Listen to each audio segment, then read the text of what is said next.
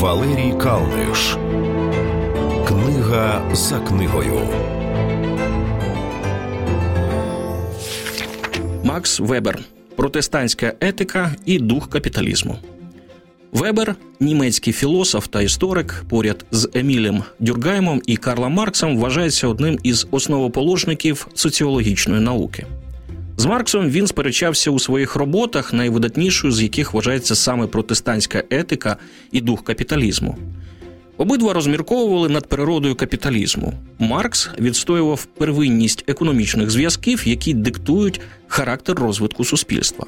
Вебер казав, що неможливо лише матеріальним пояснити те, за якими правилами живуть люди. Саме тому праці Вебера знаходились під забороною в радянському союзі, де за основу всього нового брали лише матеріальний аспект людського життя. Протестантська етика, яка вперше вийшла друком у 1905 році, є спробою пояснення зв'язку між віросповіданням, у даному випадку протестантизмом, і соціальним розшаруванням. В ній аналізується комплекс психологічних і культурних факторів, що сприяють поширенню капіталізму та утвердженню ринкових відносин в економіці. На переконання Вебера, релігійне переконання є важливим фактором, який впливає на повсякденні справи, у тому числі на прагнення до збагачення. Питання про рушійні сили експансії сучасного капіталізму не обмежуються питанням про джерела грошових ресурсів, які використовує капіталіст. Йдеться про розвиток капіталістичного духу. Там, де він виникає і утверджується, він здобуває потрібні йому грошові ресурси і аж ніяк не навпаки. Однак його утвердження відбувалося зовсім немирним шляхом. Повсюдна недовіра, часом ненависть, а передусім моральне обурення завжди ставали на шляху перших новаторів. Навряд чи хтось став би заперечувати, що лише надзвичайна сила характеру здатна була врятувати підприємця нового стилю від втрати самоконтролю, моральної та економічної катастрофи, і що, окрім ясного розуму та ділової активності, він мусив мати цілком визначені та яскраво виражені етичні цінності, які допомогли б під час запровадження інновацій завойовувати довіру клієнтів і робітників і набратися сил, щоб подолати незліченні перепони. Вибор дійшов висновку, що не стільки поява нових технологій чи економічна політика, скільки трансформація мислення, поширення протестантизму спричинило зміни морально-етичних принципів, ставлення до праці та ролі людей у суспільстві, і як результат стало вихідною точкою для появи капіталізму. Звісно, у Вебера були і є критики, але він став одним з перших, хто довів, що не гроші формують образ мислення, а навпаки. Макс Вебер, протестантська етика і дух капіталізму, видавництво, наш формат. Валерій Калниш. Книга за книгу.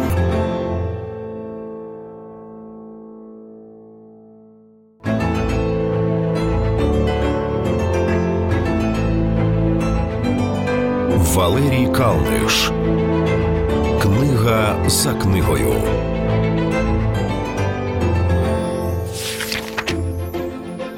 Майк Вікінг, маленька книга Хюге. Як жити добре по-данськи. Перш ніж розповісти про книгу, логічно пояснити, що таке хюге. Вперше слово хюге з'явилось в письмовій датській мові на початку 19 століття, а походить воно від норвезького благополуччя добробут. Це поняття, що означає особливу атмосферу і відчуття пов'язані зі щастям. Хюге можна додати практично до будь-якого датського слова. Наприклад, вечір п'ятниці час для Family Хюге, а м'які вовняні шкарпетки Хюге Соке. Таким чином, хюге це слово, яке за визначенням Майка Вікінга таке, що не пишеться, а відчувається. Моя команда дослідників провела опитування серед данців з метою визначити, із чим люди асоціюють хюге, пише Вікінг. Я поставив гроші на свічки і програв. Свічки називають другими. Перше місце за гарячими напоями. Саме гарячі напої 86% данців асоціюють з хюге. Це може бути чай, гарячий шоколад, глінтвейн. Але найдужче серед гарячих напоїв данці полюбляють каву. Згідно зі звітом ООН, який видається з 2012 року, Данія очолює список найщасливіших країн світу. Майк Вікінг, який очолює інститут дослідження щастя, пояснює це кількома причинами, особливо виділяючи високий рівень добробуту датчан та високий рівень свободи. Загальна безкоштовна медицина, безоплатна освіта в університеті та відносно щедра грошова допомога безробітним посутньо знижують рівень незадоволення, відмічає Вікінг. Однак робить висновок, що цього недостатньо, оскільки чотири опубліковані випуски всесвітнього звіту про щастя рясніють підтвердженнями зв'язку між взаєминами і щастям. Хюге навчає нас діставати максимум з того, чого досхочу є в нашому житті з буденності, пише автор. Можливо, найкраще про це висловився Бенджамін Франклін. Щастя полягає радше в маленьких вигодах і втіхах, які трапляються щодня, ніж у великій удачі, що теж трапляється, але зрідка. Мік Вікінг, маленька книга Хюге. Як жити добре по-данськи. Харків, видавництво, клуб сімейного дозвілля. Валерій Калниш. Книга за книгою.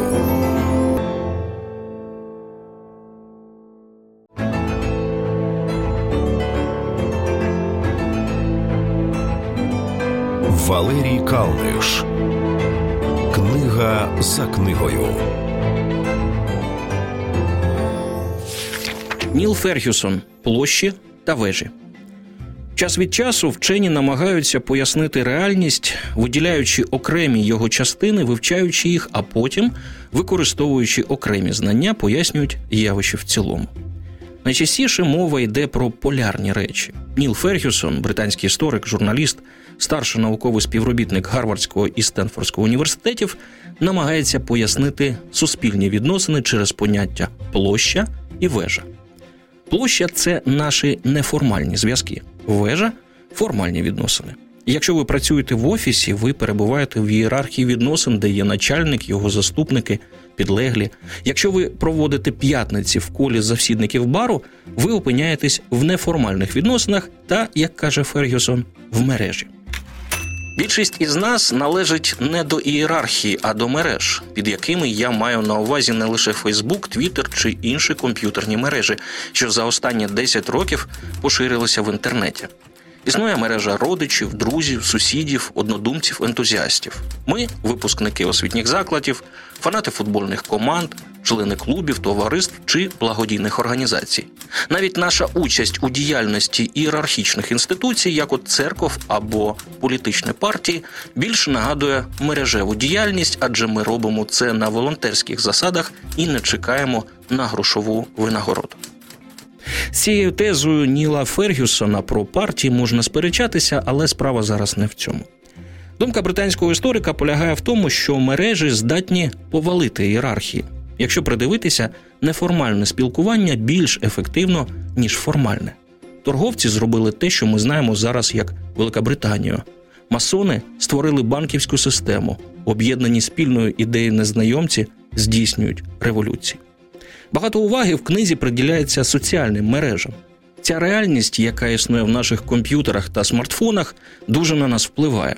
Завдяки соцмережам світ став менше. Ви можете безпосередньо поспілкуватися з президентом або генеральним прокурором, написати папі римському або стежити за мандрівником, який в бочці перепливає океан. Але чим менше світ, тим швидше в ньому поширюється не тільки об'єктивна інформація, а й брехня, фейки, злість. Як бути з цим? Фергюсон намагається знайти відповідь на це питання в історії мережевих структур, починаючи із середньовіччя. Ніл Фергюсон площі та вежі. Видавництво наш формат. Валерій Калниш. Книга за книгою.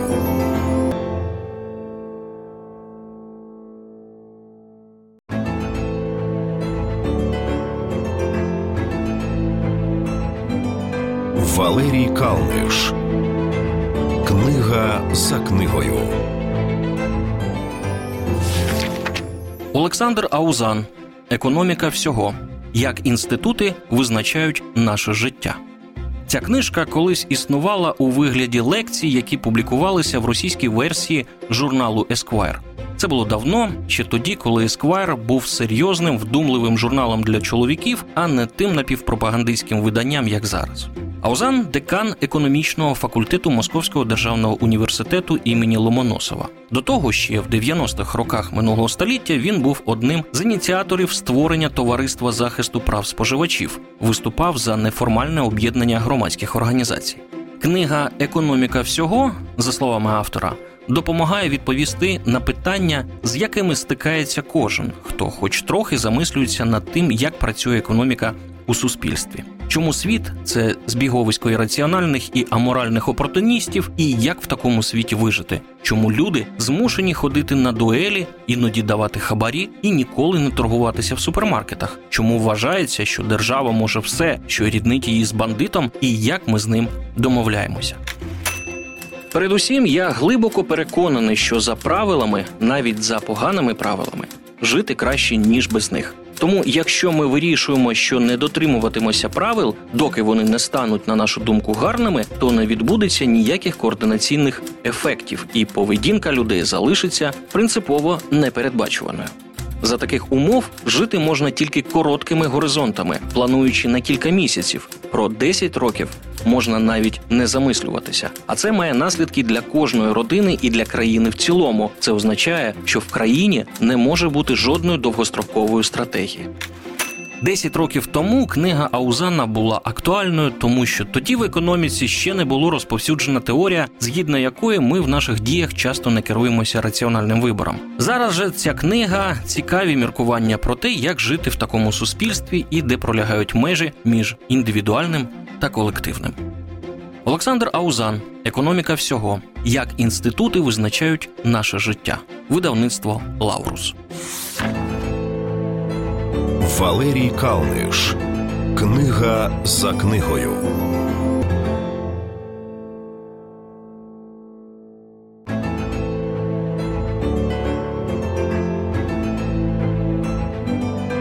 Валерій Калниш. Книга за книгою. Олівер Сакс. Пробудження. Ця фантастична, але абсолютно реальна історія почалася в першій чверті ХХ століття. Загадкова хвороба, що прокотилася по всьому світу, занурила в сон кілька тисяч людей. Вони проспали півстоліття. Пізніше хворобу діагностували. Це була епідемія летаргічного енцефаліту. Вперше ця хвороба була описана в 1917 році австрійським психіатром і неврологом Костянтином фон Економом. Вона вражає головний мозок, в результаті чого хворі впадають в ступор, стають безмовними і нерухомими. Між 1915 і 1926 роком епідемія летаргічного енцефаліту поширилась по всьому світу. Цих дивних пацієнтів вважали безнадійними і містили в спеціальних клініках. Ішли роки, і вчений світ практично забув про цих людей. Молодий лікар, невролог Олівер Сакс відчув шок, дізнавшись про існування сплячих пацієнтів. І коли в арсеналі лікарських засобів з'явився новий препарат, Олівер Сакс вирішив випробувати його в своєму сонному царстві. Мова йде про препарат Елдоп.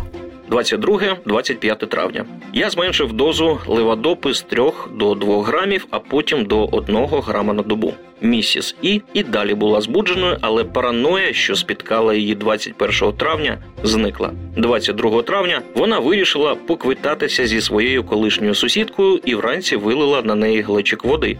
Після чого в доброму гуморі повернулася до своєї палати. Коли я поцікавився, чи і справді вона аж два роки думала про це, місіс І відповіла: ні, звісно ж, ні. Мені було байдуже. Увесь цей час мені було байдуже, поки я не почала лікуватися леводопою. От тоді я дуже розлютилася і не могла викинути з голови цю подію. Олівер Волф Сакс помер зовсім недавно, в 2015 році. В нього було діагностовано неоперабельне онкологічне захворювання. Американський невролог і нейропсихолог британського походження, командор ордена Британської імперії Сакс, залишив по собі багату літературну спадщину. Його книги це продовження традиції, яка з'явилась в 19 столітті і отримала назву Клінічні розповіді. Доктор описував клінічні історії своїх пацієнтів. Серед найбільш відомих його книг Стрімголов та чоловік, який сплутав дружину з капелюхом. Якщо говорити про пробудження, то ця книга була екранізована, а головні ролі в картині зіграли Робін Вільямс і Роберт Де Ніро. За мотивами книги драматург Гарольд Пінтер написав п'єсу «A Kind of Alaska». Наостанок слід сказати, що з початку ХХ століття епідемії хвороби, про яку пише Олівер Сакс в своїй книзі, більше не було. Відомі лише поодинокі випадки. Олівер Сакс пробудження, видавництво наш формат.